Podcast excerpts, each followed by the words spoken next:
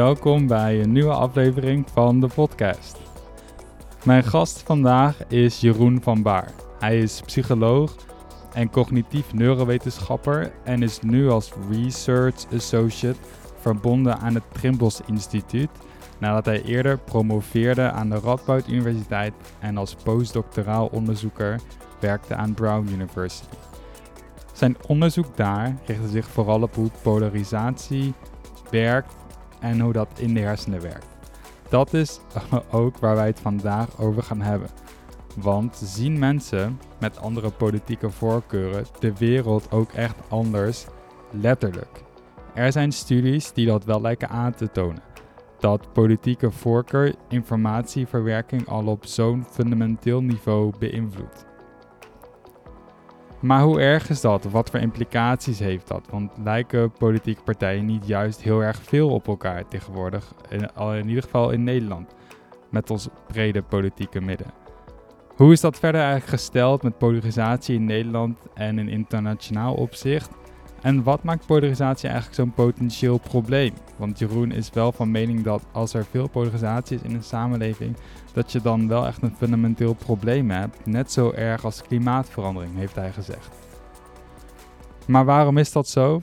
En als laatste, wat is de rol van social media daarin? In polarisatie, in het versterken van tegenstellingen of het uitvergroten van meningsverschillen of vijandige gevoelens naar mensen die op een andere partij stemmen. Dat zijn onderwerpen waar we het vandaag over gaan hebben en ik wens jullie veel luisterplezier.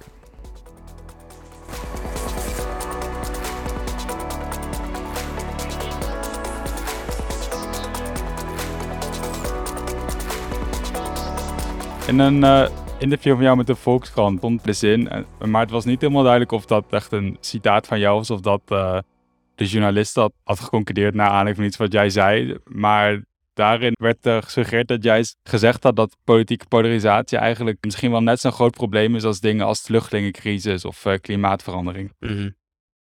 Ja, daar, daar, sta ik achter. Dat heb ik ook echt zo gezegd. Mm. Ik denk dat politieke polarisatie, nou ja, even erg is.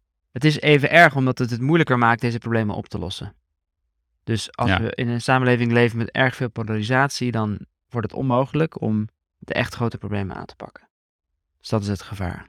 Uh, waarom is dat? Omdat je in een democratie uh, met elkaar moet kunnen praten om tot gedeelde beslissingen te komen. Uiteindelijk moet je met de meerderheid van de mensen een, een, keuze maken, een moeilijke afweging maken. Alleen op die manier kunnen we iedereen meekrijgen, wat ook weer nodig is om grote problemen aan te pakken. Dus veel, veel grote issues zijn, um, zeg maar, problemen van collectieve actie. Uh, klimaatverandering moeten we misschien allemaal ons gedrag een beetje aanpassen. En ook allemaal tegelijk. En dat is heel lastig, want je wil niet de eerste zijn. En ook de, je wil zeker niet de enige zijn die bijvoorbeeld niet meer vliegt. Omdat het dan ja. helemaal geen effect heeft en je er wel onder lijdt. Dus moet je als groep uh, vooruit. En dat zie je op allerlei manieren terug bij maatschappelijke issues. Uh, en dat wordt denk ik heel lastig als uh, we in een gepolariseerde samenleving leven. Nog los van het feit dat ja, democratieën ook minder goed functioneren, verkiezingen minder gaan over de inhoud en meer over de groepen. Het zijn allemaal problemen die zeg maar, ruis introduceren in het beslissingsproces van de politiek. Ja. Ja, en als we dan over polarisatie hebben in dit soort uh, contexten, wat, wat bedoel je daarmee? Wat is de definitie van de term? Wat is polarisatie? Het, het heeft een aantal facetten, maar waar het in ieder geval om gaat is een toenemende vijandschap tussen uh, ja, politiek gedefinieerde groepen in de maatschappij. Um, en dat uit zich dan in ja. negatieve gevoelens over elkaar, dus affectieve polarisatie. Ja. Um, maar ook polarisatie qua inhoud. Dus in de Verenigde Staten bijvoorbeeld zie je dat mensen niet per se um, extremer zijn gaan denken op één issue. Bijvoorbeeld, het is niet zo dat mensen sterker voor of sterker tegen abortus zijn geworden. Het is, wat wel is gebeurd, is dat je ja. een soort van sortering van onderwerpen ziet. Dus mensen die vroeger tegen abortus waren, zijn tegenwoordig vaker ook tegen, het, uh, uh, tegen strengere wapenwetten bijvoorbeeld. Dus mensen die adopteren eigenlijk Mhm. nemen, zorgen dat ze, dat, dat ze op alle issues links denken of op alle issues rechts denken. Dat is ook een vorm van polarisatie. Zo, maar mensen nemen meer standpunt over van een soort van checklist van de partij of zo. Waardoor je dus eigenlijk op alle issues eh, tegenover elkaar komt te staan. Ja, eh, exact. Ja, dat klopt. En, en daarmee Hmm. Dat, dat versterkt ook het groepsgevoel, want dat betekent dat je altijd aan dezelfde kant staat. Je juicht altijd voor hetzelfde team. Uh, en dan, uh, Ja. dan wordt het lastiger om ook ja, om die andere partij nog te zien als een volwaardige partner met wie je misschien wel wil samenwerken of zo in, in verschillende coalities. Dat is ook een van de voordelen, denk ik, van het coalitiestelsel in Nederland. Dat het in zo'n meerpartijenstelsel lastiger is om echt met twee groepen lijnrecht tegenover elkaar te staan. Vaak zie je dat partijen met de Ja. een samenwerken op klimaat en met de ander op zorg, et cetera. Ja, wat je dan misschien krijgt van die systemen als de Amerikaanse is dat het ook echt, ehm, zeg maar, not done wordt om op, op een onderwerp iets toe te geven. En dan kom je natuurlijk helemaal nooit meer ergens. Precies, mensen graven zich echt in, ja. Dat zie je ook in Amerika af en toe, hè, dat je daar, ehm, zeg maar, de ene partij heeft een voorstel, degene die de president heeft of die, zeg maar, eh, het, eh, de wetten mag voorstellen. En als eh, het huis of, zeg maar, de kamer nog in de andere is van de andere partij, dan wordt het gewoon eh, per definitie afgeschoten. Maar ja, kom je nooit er- ergens natuurlijk. Nee, inderdaad. Dan, eh, ja. Zeker, dan wordt het zeker lastig om beleid te maken, eh, wetende dat. ehm, ja, het is ook niet zo dat één partij altijd in de meerderheid is. Hè? Het gaat telkens heen en weer. Dus dan kan je elkaar heel erg in de tang houden. Ja, dus wat je eigenlijk krijgt als je heel veel polarisatie hebt, is dat je ehm, niet meer kan onderhandelen of gaat onderhandelen, maar dat het gewoon eh, of één iemand heeft de macht en dingen eh, gebeuren wel, of er lukt eigenlijk nooit iets. Ja, dat is, dat is wel het gevaar wat ik zie met polarisatie. Ja, en gelukkig is het in Nederland nog niet zo ver hoor. En in veel andere landen ook niet. Maar ik denk wel dat je, nou ja, dat in de Verenigde Staten bijvoorbeeld, daar zijn heel veel verbeteringen, zoals bijvoorbeeld op het gebied van eh, zorgverzekering, Obamacare. Die zijn gewoon voor minder mensen toegankelijk dan mogelijk was geweest als er minder polarisatie was. Dus er, worden echt, er Hmm. kunnen echt levens gered worden met het terugdringen van polarisatie. Nou, in Nederland zo hoor je ook wel best vaak dat, eh, dat men eigenlijk vindt dat eh, politieke partijen juist te veel op elkaar lijken. Dat is een interessant punt. En het was ook ehm, historisch gezien, is er in de jaren 60 bijvoorbeeld, in de Verenigde Staten wel het, ook het, de kritiek geweest dat partijen te veel op elkaar begonnen te lijken. Hè? Dat, dat je dan als stemmer eigenlijk niet zo goed, ja, je kon er niet echt van op aan dat als je op de Democraten stemde, dat ze dan A gingen doen of Hm. B. En toen was er ook wel een roep om meer polarisatie. Maar ja, dat hebben we dus gekregen en dat, eh, vrij ver doorgeschoten, zou ik zeggen. Eh, Ja. Maar het is, het is ja, ergens ook wel waar dat, dat in ieder geval conflict in de politiek erbij hoort. En eh, dat duidelijke tegenstellingen ook kiezers kunnen helpen om duidelijke keuzes te maken. Alleen Hmm. in, een, ge- in het geval van polarisatie schiet het zijn doel voorbij, omdat het nu dan gaat over ehm, eh, partijdigheid en winnen en, en jouw team laten winnen en minder over eh, ja, welk beleidspunt je nou eigenlijk wilt bevorderen. Precies, dan, dan ben je niet meer, dan doe je niet meer mee om proberen met z'n allen de beste oplossing te zoeken, maar dan gaat het eigenlijk alleen nog maar om zorgen dat eh, jouw team wint. Precies. Dat is ook altijd in, bij die studies van de Amerikaanse studie, dat ze dan dus dat affectieve polarisatie meten. Dus ehm, hoe voel jij het ten opzichte van iemand van een andere partij? En dan hebben ze vaak van die vragen als, hoe erg zou je het vinden als eh, jouw kind zou trouwen met iemand van de andere partij? Wat me, altijd, wat me daar opvalt, is dat ik verbaas me altijd over, want echt zo'n verschil is dat het daar blijkbaar zo'n onderdeel van je identiteit is. Kijk, hier, oké, er zijn wel misschien wel nou, misschien Forum of PVV. Dat als zeg maar je kind daarmee thuis komt, maar heel misschien maar voor ja, voor mij dan. Dat je dan denkt, nou ja, maar dan waarschijnlijk nog steeds denk je van, nou ja, oké, eh, als jij er gelukkig mee bent. Maar daar ehm, schijnt dat toch wel iets anders te werken. Ja, nou ja, je ziet in de Verenigde Staten wel bijvoorbeeld dat eh, op dating apps mensen eh, ca- categorisch supporters van de tegenpartij uitsluiten, weet je wel. Trump supporters eh, swipe left, zeg maar. Ja. En eh, je merkt ook in het, in het dagelijks leven dat, dat de, de Republikeinen en de Democraten ja, redelijk sterk van elkaar gescheiden zijn. Ik heb, ik heb zelf dan gewoond in een eh, stad die ook heel erg links is. Dus daar Ja. zijn de meeste mensen gewoon eh, democraat.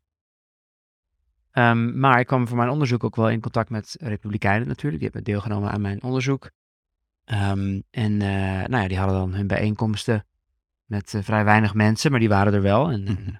die, die wisten elkaar wel te vinden in bepaalde plekken dan in de stad waar ze, waar ze samenkwamen. Maar dat, dat, dat ging vrij langs elkaar heen, ja. Ehm, en Mhm. je hoort ook zeker de verhalen over mensen die eh, naar familie gaan met Thanksgiving en dan dan ineens in contact komen met de politieke overtuigingen van hun oom en tante die, die een volledig ander leven hebben. Dat zie je ook in de VS sterk. Hè? Dat, eh, ehm, ja, dat- het, het land is zo groot dat mensen echt langs elkaar heen kunnen leven ook. Dus in het zuiden Ja. eh, zijn bijvoorbeeld veel meer republikeinen ehm, dan in het noordoosten, laten we zeggen. Maar die mensen die komen ook fysiek natuurlijk weinig met elkaar in contact. Ehm, Ja. en, en dan kan het ook on- makkelijker ontstaan dat je elkaar gaat zien als vijand en als vreemde en dat je dat wegduwt. Ja, dus dat, dat draagt allemaal wel aan bij. Ja. Maar heb je heel dat eh, heel interessant in Nederland? Bedoel, Als ik naar mezelf kijk, Mhm. ik spreek ook, ik ken ook niemand die op uh, bijvoorbeeld op Wilders of op Baudet stemt. Dat spreek ik ook nooit. Ja, Ja, dat, ligt naar is, mij. eh, nou ja, dat is wel een probleem, denk ik. Het zou eigenlijk beter zijn als, Ja. we, als dat eh, meer door elkaar heen staat. Ik, ik, waar, waar ik benieuwd naar ben en wat ik niet goed weet, is de mate waarin jou. Zeg maar, aan de ene kant is het zo dat een politieke voorkeur kan leiden tot, ja, tot, tot, tot scheiding, sociale scheiding. Dus alle eh, PVV'ers bij elkaar, alle GroenLinksers bij elkaar. Ehm, misschien is het zo dat als je links bent, dat je dan naar Nijmegen verhuist bijvoorbeeld. En dan kom je weer met Ja. gelijkgestemden in contact. Maar Ja, ik vraag me ook af Ja. of het nog andersom ook werkt. Dus dat je levenservaringen ertoe leiden dat je een bepaalde politieke blik ontwikkelt. Veel boeren zijn bijvoorbeeld, eh, die steunen het CDA. Nou ja, dat, misschien zitten daar dingen in, in die ideologie, die heel goed passen bij iemand die de ervaring van boer heeft. Dat, dat zag ik in de VS ook wel. Dat sommige republikeinen die ik sprak, die, die waren bijvoorbeeld als kind gevlucht uit het China van Mao, weet je wel, ver- verschrikkelijke dictatuur. Ehm, Ja. eh, en die zijn dan zo tegen het communisme dat ze alles wat links is ook willen vermijden. Ja, dan snap je iets Hmm. beter waarom iemand eh, een sterker Trump-supporter wordt. Ja, dus het is, je hebt eigenlijk twee invloeden. Dus het is aan de ene kant ook gewoon, ehm, eh, zeg maar, het staat niet al vast. Je kan eh, je levenservaring beïnvloeden echt wat je uiteindelijk gaat stemmen en dan kan dat daar ook door veranderen. Ja. Nou ja, wat ik in mijn omgeving in ieder geval een beetje merk is dat je hebt zeg maar gewoon eh, zo'n blok en dat loopt tegenwoordig echt van eh, vrij letterlijk van GroenLinks tot VVD. Hm. En dat is zeg misschien wel bijna praktisch inwisselbaar, maar daarbuiten ken ik daarvan, dat is het niet in mijn omgeving. Dat is wel interessant wat je zegt, want dat is ook het, eh, het verhaal van Thierry Baudet, hè, dat eigenlijk alle partijen van VVD tot GroenLinks ongeveer hetzelfde zijn. Dus Ja. misschien heeft hij daar qua, qua ehm, sociale groepen die daaronder vallen wel gelijk in. Daar staat natuurlijk tegenover dat bijna alle Nederlanders in dat blok vallen. Eh, Ja, Dus dan eh, kun je beter afvragen wie die Hmm. andere groep dan zijn. Wilders en Baudet hebben toch best wel nog wat eh, stemmen bij elkaar. Ja, wat is het totale percentage nu in de Kamer? Mm, Hoeveel zetels hebben ze? misschien, eh, Samen 30 of zo? ja, is 1 vijfde of zo. Ja. Ja, oké, dan valt wel bijna, alle, bijna alles onder de rest. Mhm. Maar over, je, je noemde net al even je onderzoek. Ehm, ja, zou je even kunnen vertellen wat voor onderzoek je precies eh, gedaan hebt? Ja, zeker. Ik, ik ben dus ehm, nou, ik ben opgeleid als neurowetenschapper. Ik heb in eh, Nijmegen ge- een promotieonderzoek gedaan. Daarna ben ik eh, naar de VS gegaan voor twee jaar om onderzoek te doen naar polarisatie. Eh, in dat onderzoek was ik eigenlijk van plan, kijk, ehm, we weten over polarisatie dat een deel van het probleem is dat ehm, en bijvoorbeeld mensen in, eh, in echo-bubbels, eh, sorry, echo chambers en filterbubbels terechtkomen. Dat betekent dat ze online bijvoorbeeld alleen maar nieuws lezen wat eh, eh, in lijn is met hun eh, opinies. Dus ik lees alleen maar, eh, nou ja, misschien alleen maar de Volkskrant of zo. Ehm, Ja, dus, en dat zou suggereren dat een oplossing is dat je, dat je mensen verschillende databronnen moet laten zien. Of dat je in ieder geval moet zorgen dat ze allemaal ook dezelfde nieuwsbronnen tot zich nemen. Dat dat dan zou kunnen helpen om polarisatie terug te dringen. Maar uit onderzoek weten we dat in die gevallen, het is wel eens getest, bijvoorbeeld dat ze mensen op Twitter hebben betaald om meer nieuws te lezen waar ze het eigenlijk niet mee eens zijn.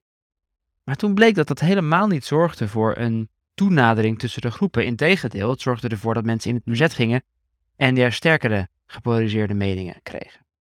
En dat betekent dus dat zelfs bij, Hmm. bij het verwerken van dezelfde informatie, mensen met verschillende politieke kleur daar een ander beeld van vormen in hun hoofd. En dat is een proces wat ik super interessant vond Ja. en graag wilde onderzoeken. Dat hebben we eh, in de Verenigde Staten gedaan met eh, gebruik van MRI, hersenscans. waarbij ik ehm, democraten en republikeinen filmpjes liet zien van politieke issues. En dan ging meten in het brein of we konden zien of we konden meten dat die voorstelling of de verwerking van die filmpjes nou uiteen begon te lopen. Ja, en, uh, en wat vond je toen? Wat we ontdekten was dat dat inderdaad klopt. Dus um, als we ze een, een neutraal filmpje lieten zien, een stukje van Planet Earth van de BBC over bevers uh, in Wyoming, ergens in het westen van de VS, um, dan uh, was er geen verschil in hoe de hersenen dit verwerken tussen linkse en rechtse mensen. Maar zo gauw het over politiek gaat, bij een politiek debat dat we lieten zien, tussen Tim Kaine en Mike Pence, dus de vicepresidentskandidaten van 2016, uh, daar zagen we dat er sterke verschillen begonnen op te treden in hoe de hersenen reageren op die filmpjes. Dat is natuurlijk ook niet zo heel gek, want ja, we weten dat mensen een verschillende hmm. emotionele reactie hebben, misschien verschillende meningen vormen over wat ze zien, dus er moet iets verschillen in het brein. Maar wij hebben kunnen vaststellen wat dat dan is, waar dat hmm. zit, um, ja, en, en, waar dat, en waar dat nog verder van afhangt. En uh, heeft het dan te maken met dat die politieke informatie een beetje zo'n wij tegen zij verdedigingsmechanisme oproept? Ja, inderdaad. Ja, dus we hebben ook nog een, uh, een stukje van het nieuws laten zien over abortus. Um, en daar zagen we veel kleinere verschillen optreden tussen de groepen. Het is een heel polariserend onderwerp, maar het werd gepresenteerd op een neutrale manier. Of min of meer neutraal, in ieder geval kalm. Uh, er werd door experts over gepraat. Het was, nou ja, het was uh, geen, geen polariserende toon. Terwijl dat debat echt natuurlijk gevoerd wordt door twee politici die erin getraind zijn om de dingen te zeggen die hun uh, supporters activeren. Zo'n verkiezingsdebat is erop gericht om mensen te motiveren te gaan stemmen. Twee weken later of iets dergelijks. Uh, dat betekent dat er meer politieke taalgebruik gebruikt wordt. Er werden heel erg emotionele voorbeelden aangehaald. En ze, ze, ze waren hun, elkaars plannen ook aan het benoemen met een soort van overdreven negatieve bewoordingen. Um, En dat, dat zagen we dan terug in de hersenscans. Ik, ja, het is natuurlijk lastig, want je kan in het lab niet alles doen. Dus we hebben ook maar twee filmpjes kunnen laten zien, twee politieke filmpjes. En daar zitten natuurlijk hartstikke veel verschillen tussen, dus hoe vergelijkbaar zijn die? Dat is een lastige vraag. Maar dit is wel een eerste aanwijzing dat de toon waarop je een boodschap brengt, uh, echt uitmaakt voor hoe gepolariseerd mensen uh, dat, die boodschap verwerken in het brein. Je, je gaat bijna vermoeden dat dan, als het op zo'n toon komt en ook twee weken voor de verkiezing, dat het dan ja, niet meer gaat om de informatie of zo, maar gewoon om, oké, dit, is, dit is mijn tribe, dus hier, hier ben ik nou voor, dit, dit moet ik gaan verdedigen. Mm, -hmm. Nou, dat is interessant dat je dat zegt. Ik denk dat daar zeker aanwijzingen voor zijn in, in dat debat, wat we lieten zien. Um, waar, uh, ja, nou, waar in ieder geval de zaken erg overdreven worden door de twee politici. En ook wel, um, ja, dus eh, echt wel op de man er op het gevoel gespeeld wordt, ja. Ja. Er werden niet echt opmerkingen gemaakt van, uh, die, die expliciet gaan over een tribe of een groep per se. Dat is niet wat ik me kan herinneren, maar dat is hm. natuurlijk wel, het, ja, vaak is het niet zo dat zo'n verkiezingsdebat iemand overtuigt om te switchen van kant.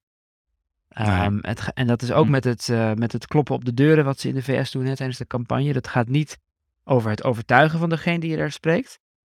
Maar het gaat erom dat je mensen die jou supporten activeert om naar de stembus te gaan. Dat maakt het verschil uiteindelijk in de uitslagen. Dus dat is ook in het Amerikaanse politieke spel wat er, waarop ge, gemikt wordt. Ja, ja. Ah, oké. Dus um, met die campagnes, dat gaat meer om. Het gaat meer om mensen die toch al zeg maar sympathiek naar jou zijn te activeren dan echt mensen van uh, gedachten te doen veranderen. Ja, dat noemen ze get out the vote. Dat is een heel belangrijke strategie. Uh, en dat is ook hmm. uh, in de tijd van Obama werd voor het eerst gewerkt met grootschalige data-analyse tijdens de verkiezingen. Waar ze dus op postcode of zelfs huisnummerniveau konden zien waar de Republicans woonden en waar de Democraten. En hm. vervolgens gaan ze niet naar de Republikeinse wijk om voor Obama te campaignen, maar naar de Democratische hm. wijk, waar de mensen zitten die misschien niet gaan stemmen en die kan je nog overhalen. Ah, ah dat wist ik nog niet. En um, weet je misschien hoe dat in Nederland zit dan? Ja, dat weet ik niet precies eigenlijk. Ik heb het idee dat er wel hm. wat gedaan wordt met data, maar dat zit dan eerder, denk ik, bij het bijvoorbeeld targeten van advertenties op Facebook en zo. Ik denk dat daar wel veel mee gespeeld wordt. Dat kan je misschien zelf beamen. Eh, of je op, ja, op sociale media zie je waarschijnlijk alleen campagnefilmpjes van een paar politieke partijen. En dan alleen de partijen waar je het hm. misschien wel op zou kunnen gaan stemmen. En niet op de tegenpartij. Ja. Die hebben wel filmpjes, maar die zie je gewoon niet. Nee. Het moet zeg maar in het kader zitten van waar je überhaupt eh, naar, naar overgehaald zou kunnen worden. Zeg maar een beetje in jouw persoonlijke, in jouw persoonlijke over, Overton window of zo, Dat, zeg maar. Ja, precies. Dat denk ik wel. En dat is zeker relevant in de campagne en aanloop naar de verkiezingen. Ehm dat is misschien ook te laat om nog iemand van gedachten te doen veranderen. Het, het zou wel interessant zijn, ik weet er eigenlijk niet heel veel vanaf. Ja, wanneer het wel voorkomt dat mensen switchen van partij bijvoorbeeld. Wat daartoe een Ja. trigger is. En ik zou zeggen dat is niet een campagnefilmpje, maar eerder een persoonlijke ervaring. In je eigen leven, Ja. je omgeving. Hè, misschien wordt iemand Ja. van wie je houdt ontslagen. En denk je van, we moeten strenger ontslagrecht hebben. Dan ga je kijken waar dat zit. Mm. En, maar bedoel je nou in Amerika of in Nederland? In Nederland denk ik ook, ja. Hmm. Maar dat, dat, dat, ja, daar weet ik, heb ik verder niet eh, heel veel verstand van, moet ik zeggen. Hmm. We hebben meer onderzoek gedaan naar welke individuele eigenschappen van iemand, welke cognitieve eigenschappen er naartoe leiden dat iemand meer of minder gepolariseerd eh, denkt. Hmm. En vond je daar veel verschil tussen, eh, tussen eigenschappen? Nou, ehm, wat we ontdekten was dat. En we zagen dus dat dat debatfilmpje. We lieten dezelfde stimulus zien in de scanner aan de mensen. Die keken hetzelfde filmpje, alleen je kreeg een andere respons in de hersenen. Dus re- re- Republikeinen en Democraten. En dat effect werd ook nog eens gemoduleerd door een eigenschap die we onzekerheidsintolerantie noemen. Dus mensen die minder goed kunnen omgaan met Hmm. onzekerheid in het dagelijks leven, die lieten een sterker effect zien van polarisatie. Dus die hadden een, die hadden een, een voorstelling van dat filmpje die sterker afweek van de voorstelling van de tegenpartij. Dus er was een soort interactie gaande Ja. eigenlijk tussen je politieke voorkeur. Er waren ook wel mensen die qua politieke voorkeur van elkaar verschillen, maar toch relatief gelijk waren in hoe ze dat filmpje verwerkten. En dat vond ik wel heel interessant. Dus het leek dat zowel de inhoud van het filmpje, zoals je eerder aangaf, uitmaakt voor polarisatie, maar ook ehm, ja, de cognitieve eigenschappen van degene die ernaar kijkt. Hoe goed kun je omgaan Hm. met onzekerheid, met zwart-wit? In, in welke mate ben je een zwart-wit denker? Of denk je ook in grijs tinten? Dat is echt belangrijk. Hmm. Het is ook wel eh, interessant om na te denken over wat zegt dat nou dat eh, die filmpjes verschillend verwerkt worden in de hersenen van die mensen van de verschillende partijen. Ja. Ja, dat is zeker interessant. Ja, dat is, ook, dat, is- Hm. dat is een vervolgvraag. Bij, ja, als je ziet dat er in een bepaald hersengebied verschillende activiteit optreedt, dan weet je dat er iets verschilt, maar je weet niet precies wat dat betekent. En vaak willen we die vraag beantwoorden Mm. op een psychologische manier. hè. We willen bijvoorbeeld zeggen, oh, mensen hebben op dat moment een andere emotie. Of mensen activeren een andere herinnering tijdens het kijken van dat filmpje. Maar dat is heel lastig vast te stellen op Mm. basis van een hersengebied. Bijvoorbeeld omdat één hersengebied wel 100 functies heeft. En je dus Ja. niet aan het gebied kan aflezen welke functie dat was. Eh, we hebben wel wat Mm, aanwijzingen. ja. En we zijn nu ook bezig met een vervolgstudie op dezelfde dataset. Waarin een, een, een collega van mij eh, eh, met die analyse ook verder bezig is. En we kijken bijvoorbeeld naar taalverwerking. En er is vanuit de literatuur veel bewijs dat. ehm, nou, niet veel bewijs, dat moet ik niet zeggen. Wat bewijs dat Republikeinen en Democraten, doordat ze normaal gesproken verschillende media lezen, ook Mhm. woorden misschien iets anders interpreteren. Eh, bijvoorbeeld grens, dat woord. Roept dat bij jou positieve connotatie of een negatieve connotatie op? Ehm, Hmm. en eh, ja, dat is. Hm. Als, als de interpretatie van woorden al verschilt op het moment dat je in het lab komt, ja, dan is het ook logisch dat tijdens het kijken van zo'n filmpje de zinnen die daar gebruikt worden net iets anders aankomen en een ander beeld oproepen in je hoofd. Dus dat is, dat is een voorbeeld van een hypothese die we nu aan het eh, uitzoeken zijn. Ja. Ja, en dat heeft dan misschien als gevolg of zo dat dan eh, de ene denkt, oké, dit is toch duidelijk eh, iets niet wenselijks. En de ander denkt, oké, dit is toch duidelijk super chill. Hoezo hebben we hier nog een debat over? En dat je dan Ja. meteen al eh, elkaar verkeerd begrijpt. Nou, dat is ook interessant wat je daar zegt. Dat, hoezo heb je hier nog een debat over? Dat is een gevoel wat mensen vaak kunnen hebben. Omdat Ja. binnen jouw je paradigma, zeg maar binnen jouw raamwerk van voorkennis en taalbegrip en hoe jij de wereld ziet, binnen jouw wereldbeeld is een bepaald standpunt gewoon logisch. Weet je wel, is het misschien heel logisch dat je, dat je iedereen moet vaccineren? Of is het misschien heel logisch dat je mensen niet moet dwingen gevaccineerd te worden? En eh, dat Ja. maakt het extra lastig om dan de bijdrage van de tegenstander nog als, ehm, ja, als eh, eh, goed bedoelde bijdrage te zien. Als bijdrage waar we iets aan kunnen hebben. Omdat je denkt van ja, dat is gewoon volstrekt onlogisch in mijn wereldbeeld.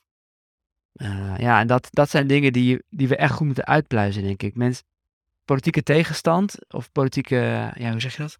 Politieke tegenstanders die hebben niet alleen verschillende meningen, maar ook verschillende feitenkennis. En andere achtergrondinformatie over de wereld. Dat maakt het, daar moeten we voor oppassen. Dus dat betekent dat je bij een debat ook goed naar elkaar moet luisteren van waar komt de ander nou vandaan? Wat is jouw achtergrond? Waarom heb jij die standpunten? En dan is het denk ik makkelijker om de ander nog te zien als collega of iemand met wie je door één deur moet, dan iemand die, uh, die alleen maar uh, kwade zin heeft. En die anderen hebben misschien ook uh, een andere perceptie van dingen al. Zeker, ja. Ja, absoluut. Ja, dat is iets wat we, wat we aan het onderzoeken zijn. Van is het nou zo dat iemand. Um, nou, er zijn wel wat aanwijzingen bijvoorbeeld uit een studie dat Republikeinen, in 2008 was dat geloof ik gedaan. Um, je kan dan met bepaalde technieken, kan je soort van uitlezen, gedragsmatig, het is een beetje vaag, ik zal het zo verder uitleggen. Uitlezen hoe iemand in zijn hoofd um, uh, het gezicht van een persoon voorstelt. Dus als ik zeg, hmm. um, uh, nou ja, Jennifer Aniston, dan heb jij een beeld van Jennifer Aniston, maar dat beeld is een beetje vaag, vervormd. Dat is niet super, ja, je weet niet precies hoe zij eruit ziet, maar je zou er wel herkennen op tv. En, nou, wel toen ze nog een fan speelde. Precies, toen ze nog uh, elke dag op tv was. Uh, ja. ja. Um, maar dat betekent dus dat iedereen een soort imperfect beeld heeft van die persoon. En dat betekent dus ook dat er verschillen kunnen zijn tussen mensen. Nou, die, dit onderzoek liet dus zien dat in de voorstelling, mentale voorstelling van Barack Obama, republikeinen een iets donkerdere huidskleur voor zich zagen dan democraten. Wat dan weer ook hmm. bijdraagt aan misschien iets meer racistische sympathieën of hè, uh, ja, toch een soort van, ja, gewoon een ander beeld van een persoon in je hoofd. En dat beïnvloedt je perceptie van die persoon. Dat beïnvloedt misschien ook wel hoe je verwerkt wat hij zegt. Ik vind dat wel echt bizar onderzoek, joh, of bizarre uitkomst. Dat dat gewoon, zeg maar, dus bij welke partij je hoort, echt zo'n... Uh... Kijk, want bijvoorbeeld bij, bij hoe, uh, wat de huidskleur van iemand is, daar is je een objectieve waarheid over. Dus dan zou je niet verwachten dat dat zo ver uit elkaar loopt. Terwijl bijvoorbeeld bij uh, dat de ene, zeg maar, dat het voor de ene heel logisch of heel intuïtief is, dat tuurlijk moeten we iedereen uit vaccineren. Mhm. Of tuurlijk ga je mensen niet zo'n plicht opleggen, want je hebt, het is toch jouw lichaam. Ja. Dat, is, dat lijkt in een andere categorie te vallen als van, van die huidskleur. En toch heb je daar dus ook blijkbaar al uh, echt op dat, dat hele vroege niveau al die verschillen. Ja, nou daar wil ik wel dan de kanttekening bij maken dat dit natuurlijk maar één studie is. En dat het ook wel ver gaat. En dat je dan ja. bij je gezond verstand denkt van klopt dat wel echt. Een andere studie bijvoorbeeld, daar lieten ze plaatjes zien van de inauguratie van Obama en Trump. Nou, die foto's ken je misschien wel. Bij Obama waren er hmm. veel meer mensen aanwezig dan bij Trump. Dat kan je gewoon zien op die foto. Maar Trump maakte er een groot punt van dat hij de grootste menigte hmm. ooit had bij zijn inauguratie. Ja. En dat betekent dus, als je dat aan Trump supporters gaat vragen, van je laat twee foto's zien zonder te labelen en zegt welke, op welke foto staat de grotere menigte. Liet ze dus zien in dat onderzoek dat Trump supporters in iets van 20% van de gevallen bereid zijn te zeggen die foto heeft meer mensen. Niet, Ik denk niet dat dat dan is omdat ze daar echt meer mensen op zien, letterlijk, maar eerder omdat ze met dat antwoord ook hun, hun, ja, hun teamgevoel uh, kunnen uiten. En dat is, dat is een heel interessant feit. Dat betekent dat op elk moment dat je iemand vraagt naar iets wat met politiek te maken heeft, die invloed van mm. het uiten van je teamgevoel uh, invloed heeft op het antwoord dat die persoon geeft. Uh, dat is een van de redenen ook dat ik hersenonderzoek wilde doen, omdat we daarmee ja, die tussenkomst van de persoon zelf eigenlijk kunnen omzeilen en direct naar de hersenen kunnen kijken van wat, wat gebeurt er nou. Ja, precies ja. Dus als, het, als je dan iemand vraagt, dan heb je altijd, dan is het nog zeg maar een vervolgvraag. Geeft hij dit antwoord omdat hij dit echt denkt? Of geeft hij dit antwoord omdat hij hiermee zeg maar kan uiten dat hij bij een bepaald team zit? En bij hersenonderzoek heb je dat minder. Ja, klopt ja. Want mensen hebben niet uh, echt bewuste controle over hun hersenactiviteit. Nee. Dus dat maakt het heel interessant, ja. Eén les die, die ik hier zelf echt uittrek, is dat, dat je echt moet uitkijken met van die uitspraken als, maar het is toch super logisch dat we niet, uh, dat je niet mensen kan verplichten om te laten vaccineren. Of het is toch super overduidelijk dat, omdat voor iedereen beter is, we dat moeten verplichten, want want voor jou is dat inderdaad zo. Maar andere mensen hebben daar gewoon hele andere, ja, niet per se feitelijke kennis over. Dat waarschijnlijk ook wel, maar ook gewoon andere, zeg maar, intuïties. En als je, Mhm. als je met zo'n uitspraak komt, dan, dan dwing je die ander meteen, eh, meteen het defensief eigenlijk. Ja, klopt. Je in het defensief en je, je, ja, je ontkent ook de legitimiteit van zijn standpunt. Als jij zegt, het is toch logisch dat, het is obvious, zeg maar, dat we A of B moeten doen, dan, dan, laat je, dan geef je geen, geen recht aan het feit dat er wel degelijk een discussie over kan bestaan. Ja. Dat betekent niet dat je hoeft toe te geven aan de ander. Dus ja, hè, er is ook wel veel kritiek eh, de laatste tijd op het, eh, het luisteren, zeg maar, naar, naar ja, toch wel redelijk populistische stemmen in het debat. En ik ben er niet over uit of dat nou eh, slim of niet slim is. Maar wat je zeker moet vermijden is iemand die er goed over heeft nagedacht, die zich echt ook inleest. Dat zie je bij alle maatschappelijke debatten. Mensen besteden er echt veel tijd aan. En mensen hebben, mensen hebben een oprechte intuïtie. Ja, die moet je serieus nemen. Ik denk dat dat uiteindelijk het, het, het best helpt om polarisatie tegen te gaan. Er zijn bijvoorbeeld ook initiatieven eh, van die burgerraden noemen ze dat. Dat was dat idee van waar David van Rijbroek ooit eh, ook veel op mee op tv is geweest en zo, een aantal jaar geleden.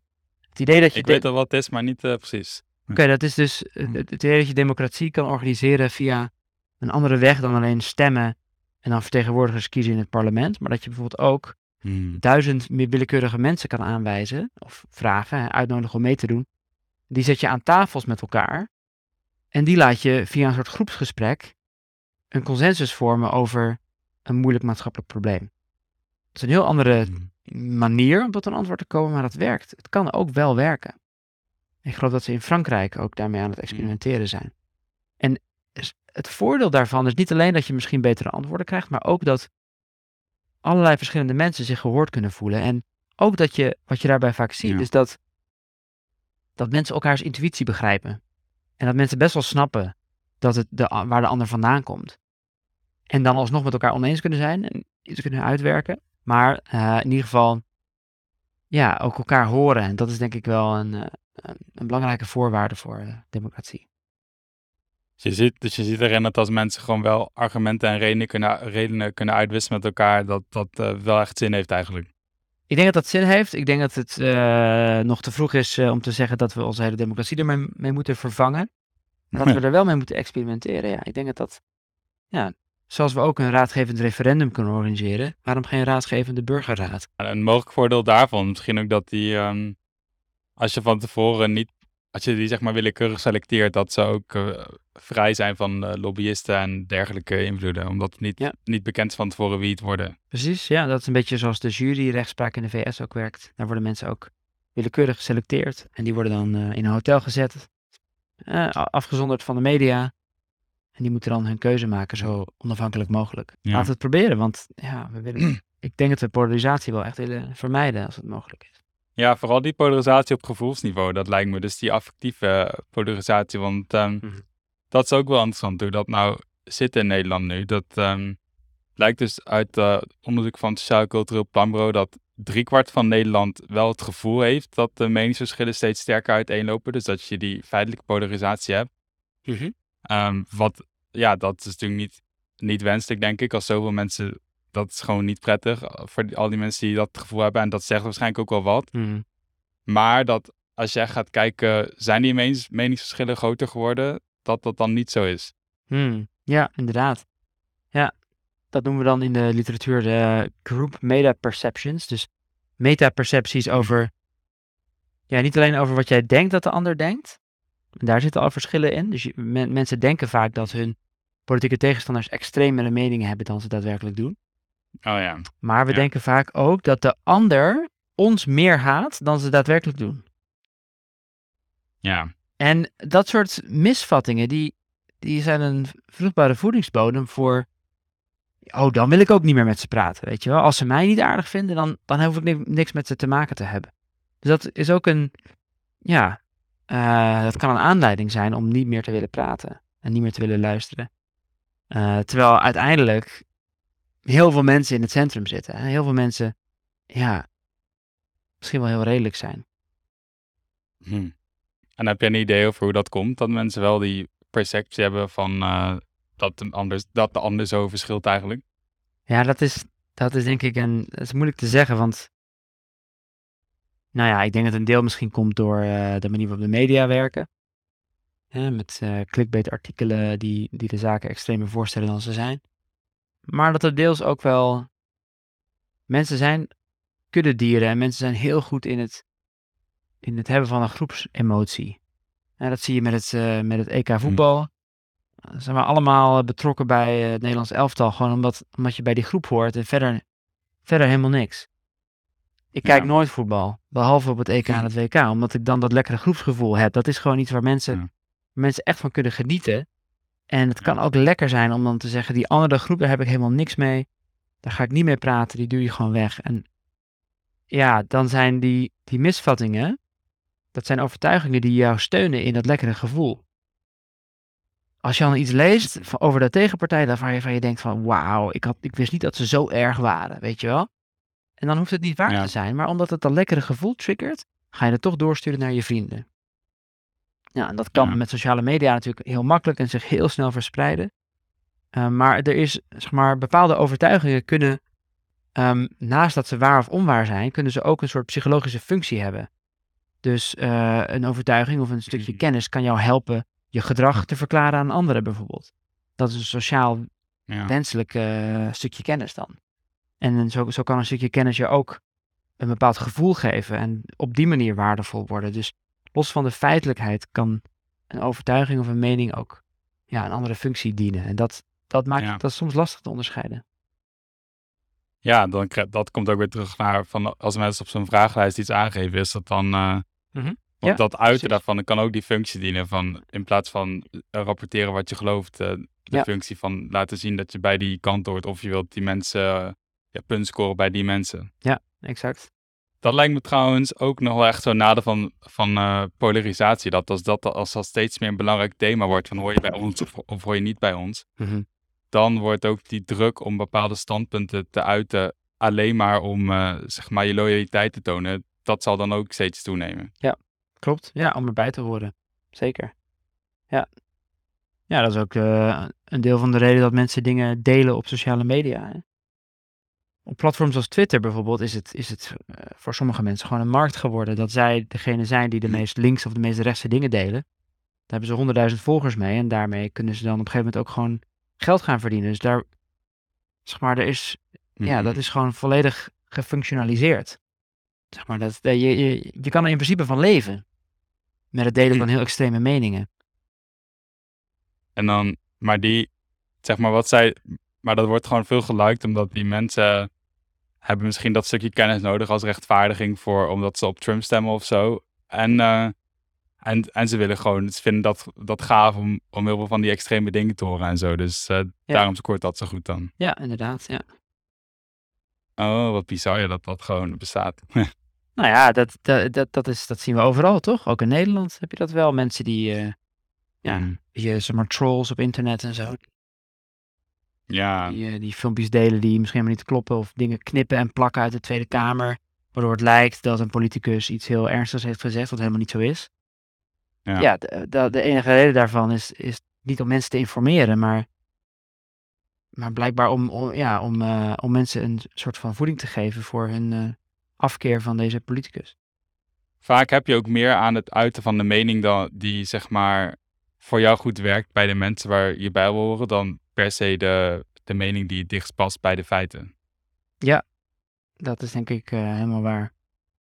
Ja, zeker in, met politiek, hè, want stel dat ik maar perfecte feitenkennis had van klimaatverandering of zo.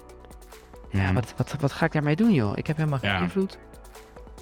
Waar ik veel meer aan heb in mijn dagelijks leven is een, is een stukje feit waar ik, uh, waar ik zeg maar uh, een mooi verhaal mee kan vertellen op een verjaardag of zo.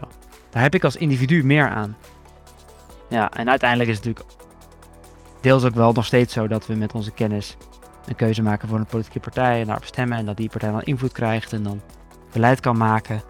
Maar dat heeft een heel lange uh, aandachtspannen.